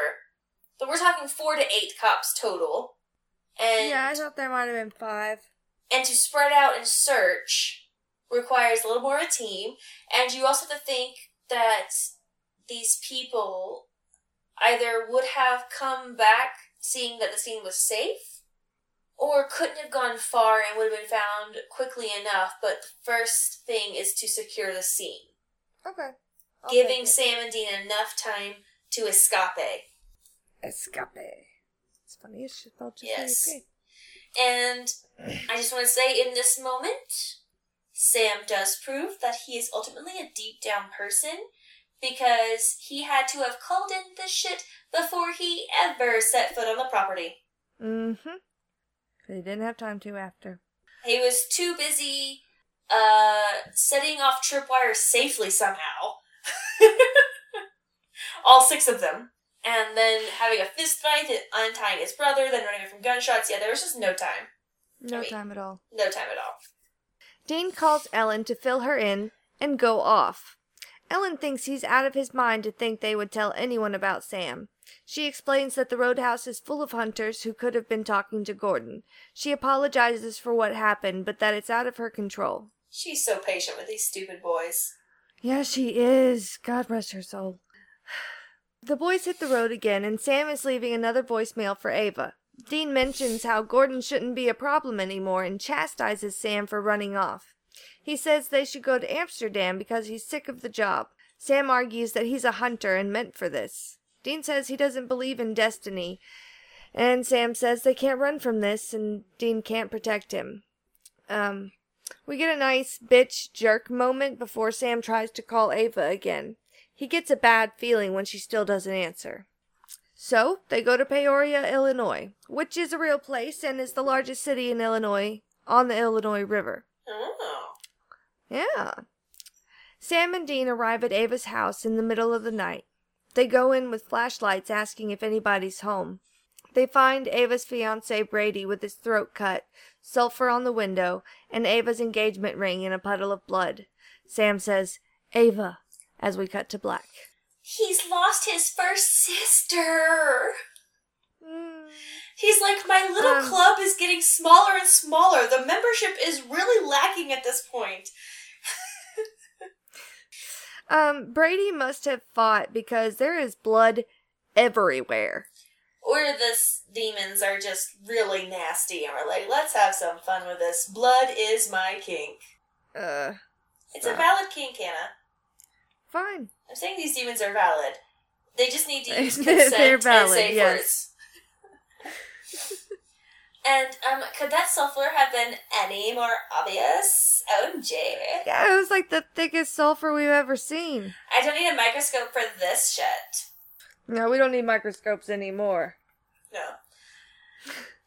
Uh, the two things I loved most in all of this are Dean related because he says that the job brings nothing but bad luck, and all I could think was all of those mirrors smashed Mhm. and Bloody Mary. I'm like, yeah, son, that's a lot of bad luck. And Sam, sorry, Dean just wants a vacation. he That's just all he wants, that's man. all all he he wants. wants. Sam just wants to be normal, and Dean just wants a vacation. So by the end of season 15, can we just fucking have Sam with a somewhat normal job and Dean going on the first vacation of his damn life? Yes, please. That's all we want. Well, Hannah, that was a beautiful episode. I think we talked enough during it that we don't need to talk no more. Uh, we gotta talk themes. Ah, except for themes. You're so right. Let's go to themes.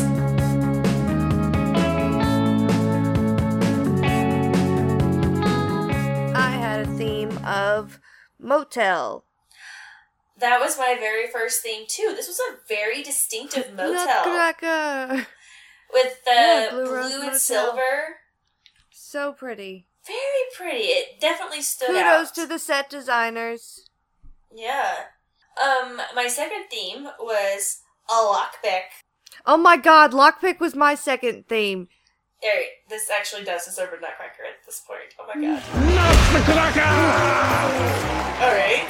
Um, Uh, dare had I, a ask theme- what your third theme was? Alcohol. Okay, phew. Phew. My my third theme was bitch jerk.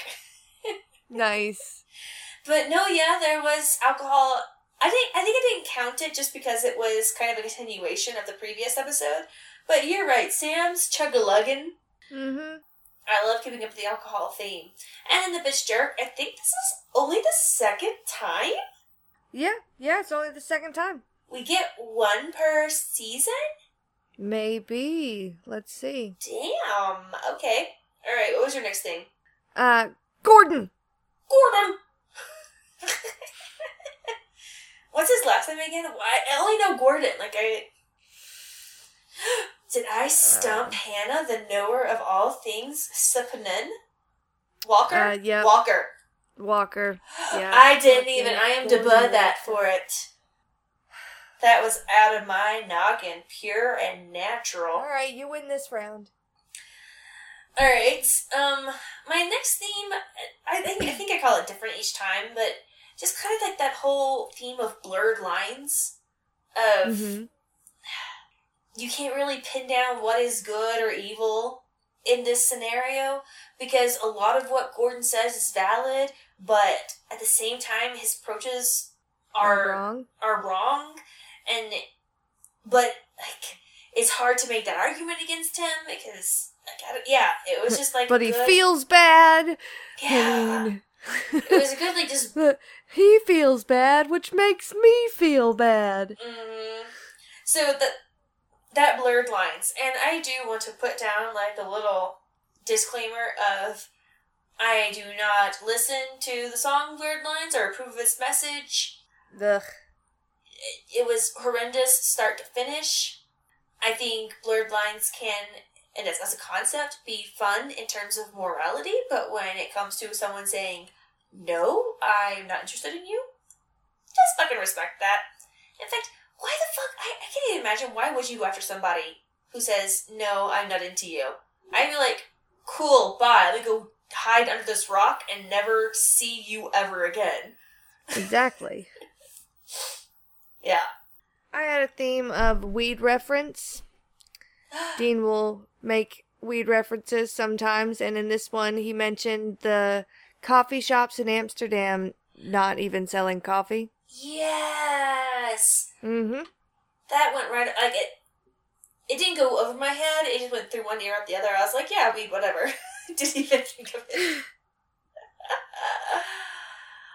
yeah, Dean, ah, I wish we had a Dean on drugs episode because you know this kid did his fair share. Oh yeah. I just want. And I he want, alludes to it. He alludes to it, but no, we don't. We don't get it. You know, canon in show. If I ever get a remake of Supernatural, which hopefully will only happen when I'm like in my 80s, and it's right? you know I, I I don't want a remake every 10 years. We're good. No. But if we ever do get a remake, I want it to be the HBO version where we get to see all the real I'm trauma. full frontal in this one, dude. Yeah, I want to see the full frontal. Not for like the full frontal, but for like the real like I want to see the real struggle with like drug use and the real struggle with injuries and like we get all the emotional Yeah. struggle, we don't get the physical scars and repercussions that come with it. Like the, the closest we get is Dean's alcohol alcoholism, which is a real thing. I'm not mm. trying to undermine that at all, but I think we are all lying to ourselves if we think that Dean stopped at dr- at alcohol. Oh yeah. Uh, my next theme was them psychic kids. I got psychic kids. Yeah, so many psychic kids. Um, I had a theme of destiny. Dean was talking about destiny at the very end there, and that comes up a lot. And Sam, in this instance, in this whole episode, in these past few series, Sam is all about I want to just figure out what I'm supposed to do and I just want to fucking do it, kind of. Yeah. Which is so different Dean from. just wants a vacation. and, and Dean's method is pure avoidance, right? Um, Mhm.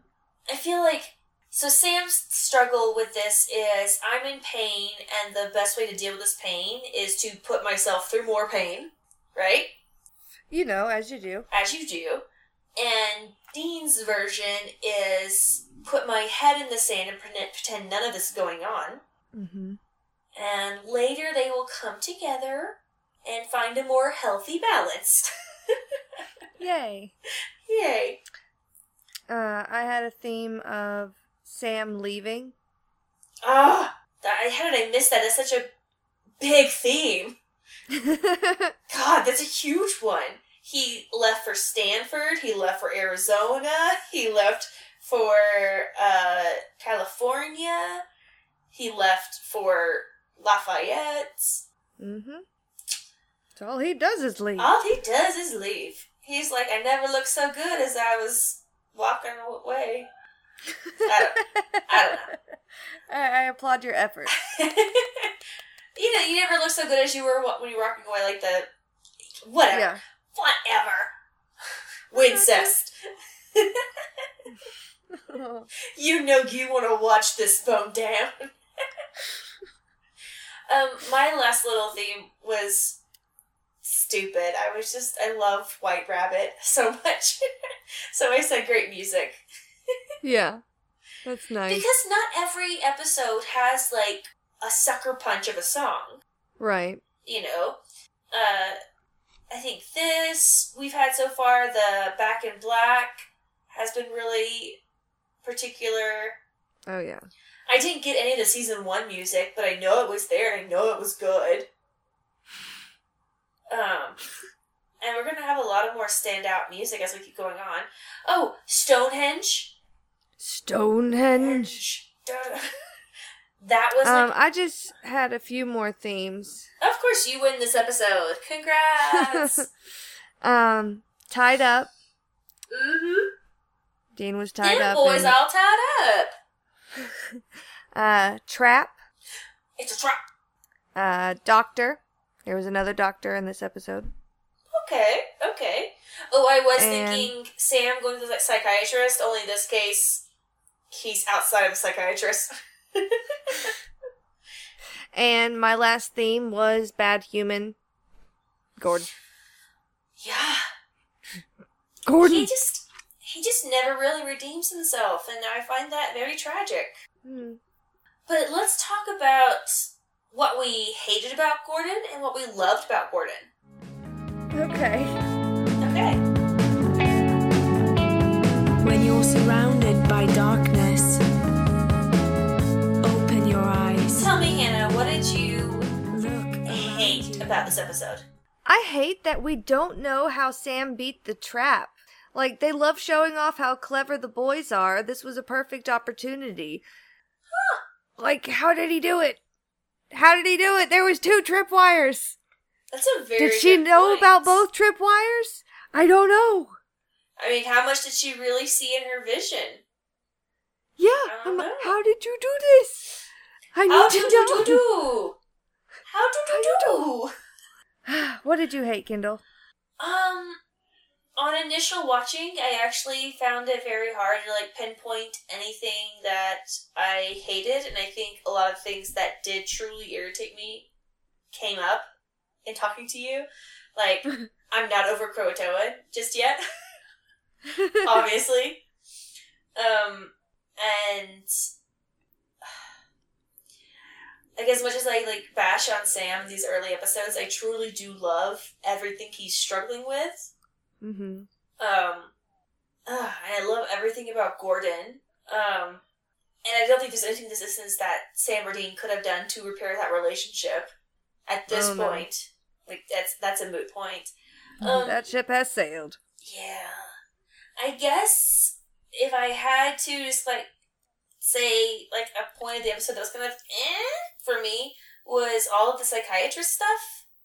Um I I don't know, I feel like that could have all been used to better purpose. Yeah, yeah, I can see that.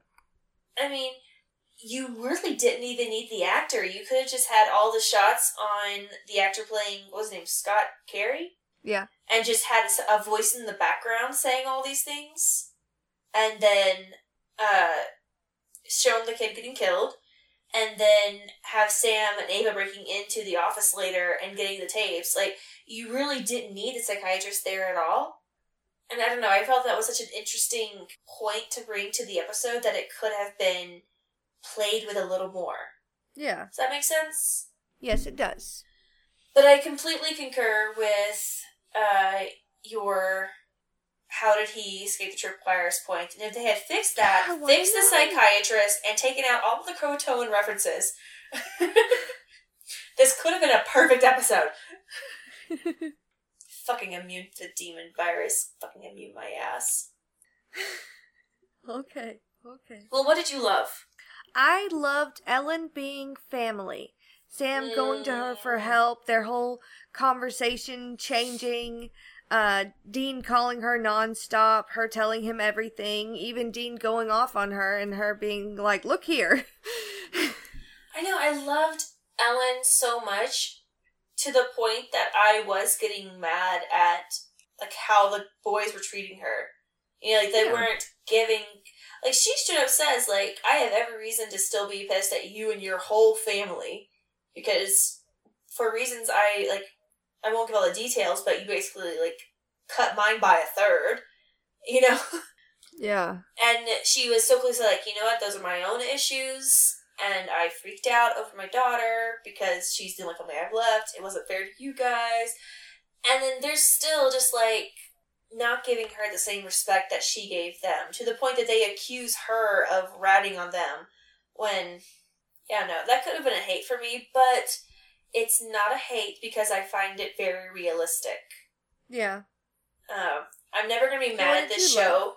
I'm never gonna be mad at this show for making emotional choices that feel real, as much as they are painful or suck to experience, or as much as the outside viewer, you could be like, "Oh, you should have just said this, or you should have just known this." Like, no, I'm never gonna be mad at them for that. So was Ellen your love too? No, actually, um, tell me, tell me. my love was the simplicity of this episode. I think Yeah. this is the first episode where we don't really have a case or even a huge plot. It's just a lot of points in the plot that are slowly but surely coming together, and we're starting to see how they can intersect in interesting ways. Because when you think about it, really not a lot happened. Like, Dean and Sam had an argument. Sam went off to investigate something. Didn't really get to finish investigating it because Dean got kidnapped. And then Yeah. Sam rescued Dean and the cops were called and then his friend went missing. Like there there's no like one cohesive plot. But the way it was all done, it felt satisfying, it felt whole, it felt like a regular, you know, monster of the week episode without there being like you said, like there really wasn't a monster for us to name this week. you know? um and I, I loved the elegance of it, I would say. Yeah, it was a really good episode. It was a really good episode. I'm surprised I didn't remember more about it. I guess because it's not well, like I just said, it's not a singular monster. You're like, oh, the Wendigo episode. Or you can't say, oh, it's the episode where the gates of hell open. You know, like it's not a huge plot point. It is simply just the interim where they're like, okay, we it's can't the first do time Gordon hunted Sam. You know. Yeah. Honestly, is there a point where he captures Sam? Because I really thought it was going to be Sam that got captured. I forgot that Dean got captured. I'm pretty sure at several points in this series of our podcast, I have said, when Sam gets captured, Yeah. it says Funky Yeah. Town. yeah. I guess I don't have a supernatural memory for supernatural. well, let's see how much I remember about what's coming up next time on Sisters Talk It's a beautiful Brothers.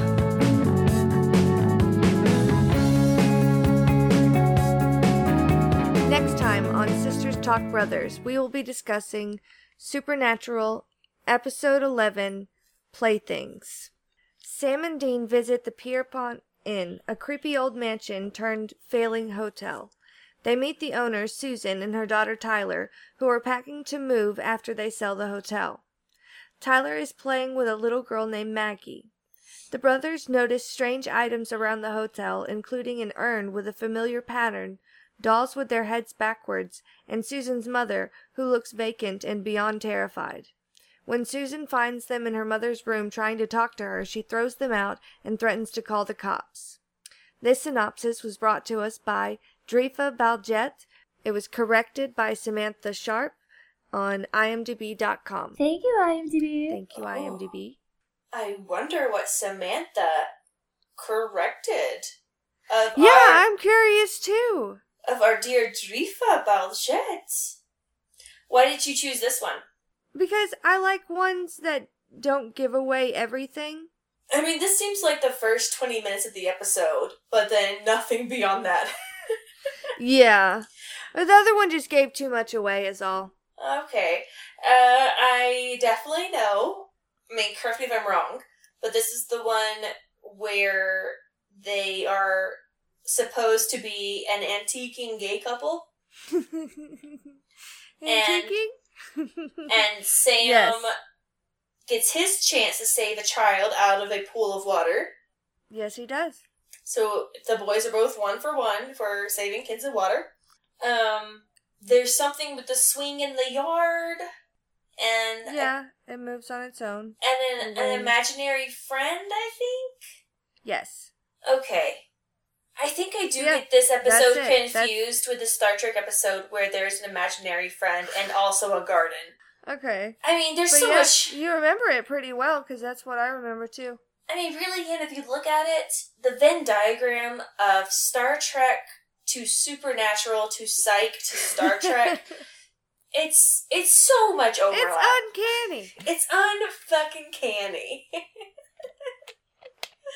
Did you know that the guy who plays Shawn's dad, Henry, Mhm. played a Q in Star Trek Next Gen? No, I didn't. I didn't know that. Well, now you know. Feel enlightened. Feel the warmth of my knowledge rest over your skin. That's nice. Yeah. well, Hannah, we've done talked the shit out of this episode. We had so much to say about Gordon than Gordon! I think we ever had to say before. This is true. Yeah, it was a beautiful, beautiful, heartfelt, from the gut episode.